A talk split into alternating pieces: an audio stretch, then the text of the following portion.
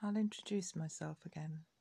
I'm Kit and I'm nearly 60 years old, and for a long time I travelled with my partner on a narrowboat, and now life has changed completely. If you listen to my old podcasts, um, I used to live on a boat and travel around the canals of England. But my health was okay, but I wasn't really quite strong enough to keep coping with the canals. And so a couple of years ago, on Samhain, during lockdown, we moved away from the boats and came to another place, deep in the countryside, where we could live in a little house with an orchard and a garden and consider ourselves very lucky. And then in the intermediate time, during then, Mike got ill and he had cancer. My cancer seems to be okay, but Mike's cancer wasn't okay. And it took him away. And a few weeks ago, he died, and I laid him to rest. And now I'm back home in my little tiny house with my little tiny universe, and I'm working out how to go forward. And I think that maybe podcasting will help with this. So I'm looking at ways to learn and express what's happening, and that will mix up as ever with herbs and just with life in general and what's happening. So let's take it from there. Life's changed, but it hasn't changed that much from when I was travelling on the boat, except that I don't go anywhere. Like, I really literally don't go anywhere. I'm a long way from civilization, whereas on the boats we travelled from town to town, um, here I don't travel at all.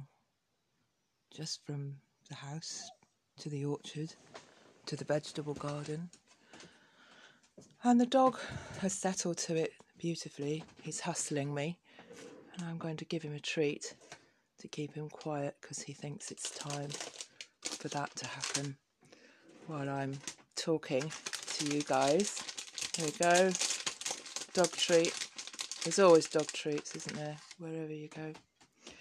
So my little home now is is not a lot more than the boat, not a lot bigger, um, and I have an armchair and a little table and a wood burning stove and a sink and a daybed because actually the place on this property where I'm happiest is a little summer house in the court, corner of the orchard. Um, and you could almost say I live here. And so now I'm working out what the hell I'm doing. Because all of a sudden, I suppose in a way, the bottom's fallen out of my life. Although I don't think that's a very good way of putting it. I think I think it's more it's more like the sunshine's gone out of my life because Mike has died, which was a very gentle, inevitable quite beautiful thing, and I'll talk more about that in other es- episodes. Um, but right now, what I'm mostly thinking about is is how to be me without him, and how to remake my own life, not so that I forget him, not so I put the past behind me, but so that I reconcile myself with what's happened and I take the past with me and I very gently learn how to be a widow, how to be an old woman without her partner. And this is something that is as old as humankind. Humankind has always partnered up. We've always had loved ones, and whilst there are many forms of relationships and always have been within humankind, many of us have partnered up with one person of the opposite sex and succeeded in making a happy life. And so, very many of us, from whatever form of partnership, be it same sex or, or cis or trans or whatever, um, we all at some point may lose a partner. And here's where I am. I've lost the love of my life. But I'm sitting in my armchair. And the dog's still here. He's very sad, but he's okay. And I'm looking out on this stunning orchard and this beautiful place. I don't know if you can hear the birds singing. A bit quiet at the moment, it's late afternoon. Um, but today I've been getting on with things. I've got a garden these days, a huge garden, enough to feed me, and that's an important thing. And so I've been in the garden today. It's the last week of May, and the garden's getting going. And I haven't been able to pay it a lot of attention this year because um, the last few months I've I've mainly been taking care of Mike while he's been unwell, um, and that's taken up really nearly all of my time. And I've been rushing into the garden and uh, doing ten minutes of emergency weeding or um, shoving the chitted potato tubers in and going, "There you go, guys. You're on your own now. Good luck." And uh, so this last fortnight, I've been taking stock, going back in and and and seeing what's what. A couple of friends have been wonderful and just gone in and, and done a little bit of weeding and just, just stopped it from utterly going to rack and ruin. But um, I'm now back into the swing of, of taking care of this space. And what the garden is about for me is, is I guess three things. It's it's uh, it's primarily about production for me. It's primarily about producing my own food, and, and that's that's a thing that that makes a huge difference to um, my my sense of self. Um, and you don't need a lot of space to do it. Uh, and um, and I'll talk you through what I do and, and how I do, and I'll have a look at how big my garden is. I mean, it's quite big, but it's it's not enormous. It's it's certainly no bigger than an allotment, and and it's probably about the space that many people could find in their own gardens. So today uh, I was able to harvest, which is always wonderful. Uh, last autumn, uh, I'd planted garlic, and I and I planted sixty cloves of garlic, uh, one for every week, and a few to uh, to lose or or whatever. And I gathered in this yesterday. I gathered in fifty-seven bulbs of garlic. So each clove of garlic, each single clove had grown a garlic plant and yielded a bulb of garlic. Uh, and that's going to be plenty because I planted for two.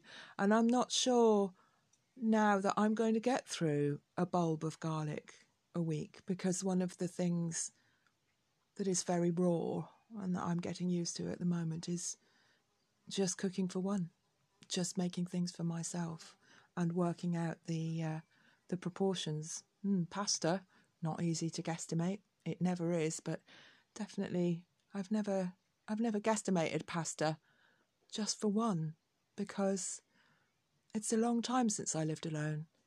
I had my first baby when I was 23 and there's always been other people sitting around the table since I was 23 and I'm 60 now. So this is a new learning. This is a crone learning. This is something that so many people have to do it's not unique to me by any stretch of the imagination.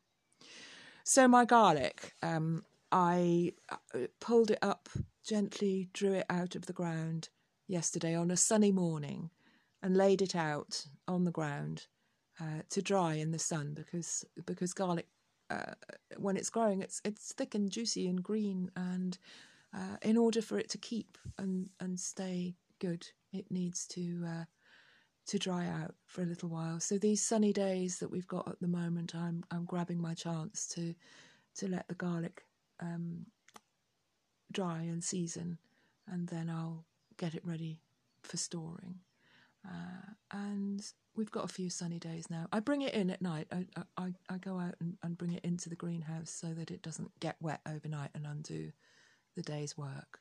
Um, and then I will gather it into bunches and hang it from the rafters of my shed, and I'll have garlic for the whole of the year. And that's savour of life, really, isn't it?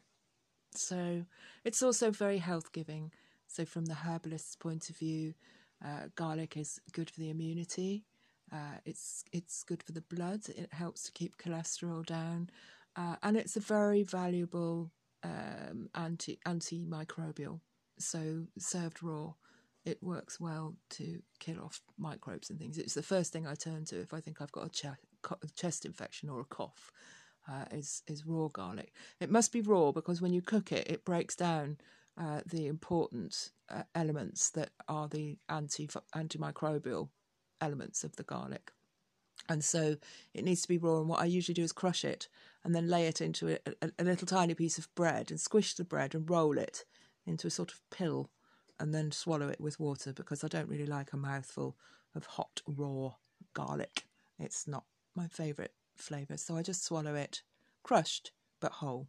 And that's my remedy for infections, particularly of the chest, the coughs and colds and things like that.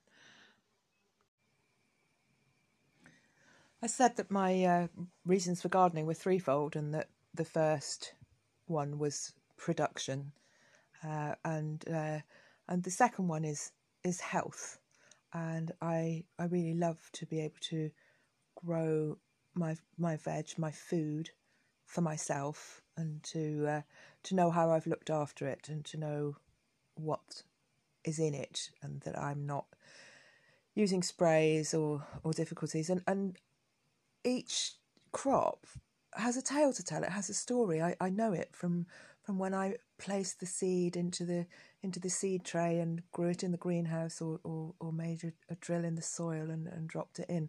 I, I know that that vegetable, I know that that thing that I'm cutting up on the chopping board all the way through its life and and and its continuity into my life sustaining me and i love that feeling of of knowing my stuff and and where it where it's been from so so that that health side of of eating loads of vegetables and sometimes getting through gluts and you know um, preserving things for the winter, but freezing things and um, making pickles and chutneys and making recipes and freezing those so I've got quick food on bad days and all of that.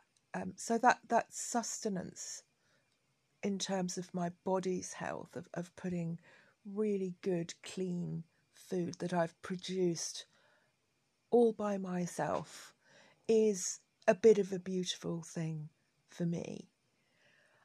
And it's also healthy because it helps to take care of my mental health. It helps to take care of my head. All through this bereavement, I've been walking through the garden, and even the walk we took for Mike's funeral because we buried him up in the fields here. And that walk went through the garden because I wanted people to see our work and what we did and I even made them walk past the muck heap.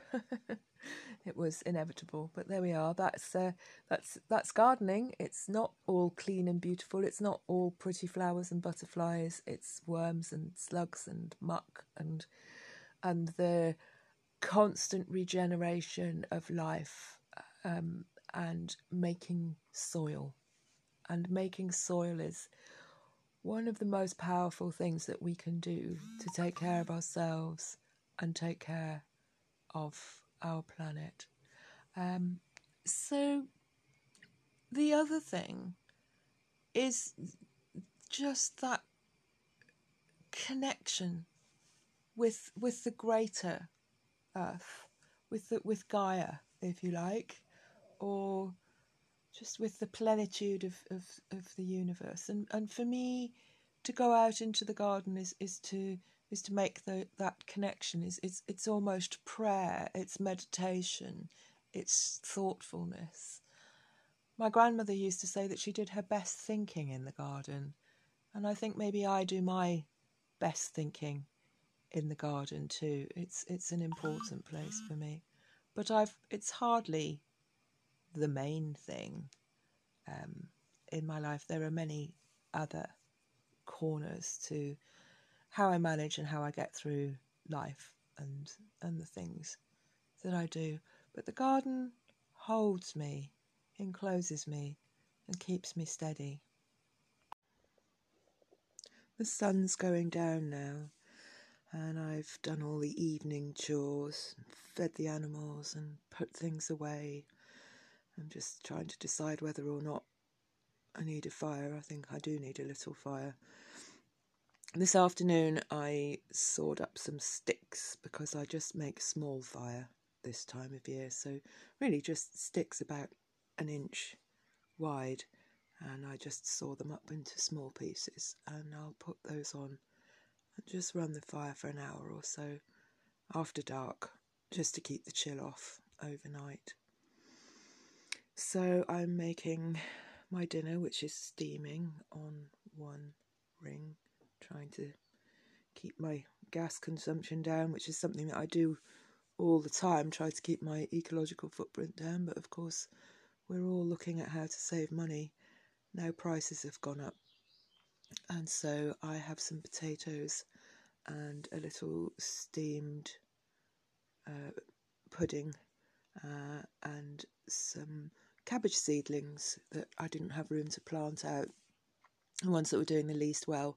And they're quite big, the, the, their leaves are almost the size of my hand, and I've just snipped those off and brought them in, and that's just a lovely one portion of of cabbage just for me. And um, I, I can't quite sit at the table at, at the moment. There's something about laying a place for one and sitting at the table and not looking across at someone that um, I don't feel like doing. And so I've got one of those little tray things that you sit on your lap, and I'm eating my dinner in my armchair, which makes me feel kind of old um, but less lonely. And I'm just getting my head around the evenings and how to go through those. And um, I guess I need to put the boot on the other foot and find some podcasts to listen to. And I also need to do some old lady things. I, I need to learn how to download music because I've never really done that because Mike and I quite often used to make music and sing together or we just used to listen to the radio and neither of us ever really got the hang of of playlists and, and things and, and because we live off grid so much we don't have that much data and so you know constant looking at films um, and and music and things wasn't a thing, and I guess now I probably need to work out how to download stuff um, and that kind of thing.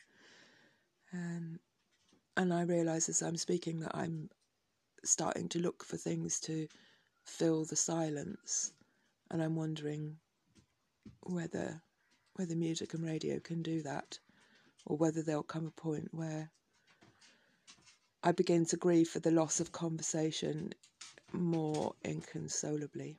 But we'll see. We'll see how that goes. So, yeah, I'm gonna go soon to my bed and put myself to sleep. Sleep seems to be an easy thing. and awaken in the morning and come down to the orchard and make coffee and make another day happen, I guess. And I think tomorrow I will think about some seeds and planting some things because in this great circle of life we if we want results we have to plant the seeds and make it happen and tend the soil so i think uh, that, that tomorrow will be a day for tending and setting things in motion as well as sitting back and enjoying the harvest. I'm going to publish this on Sunday, and I think I'll try and publish one each Sunday. I may publish more because this is quite entertaining to do, but in the meantime, I'll publish this um, and maybe also look at putting together a blog somewhere where you can go and read stuff and look at my pictures. And I hope you like it. And thank you for listening. And I look forward to making another one. Good night.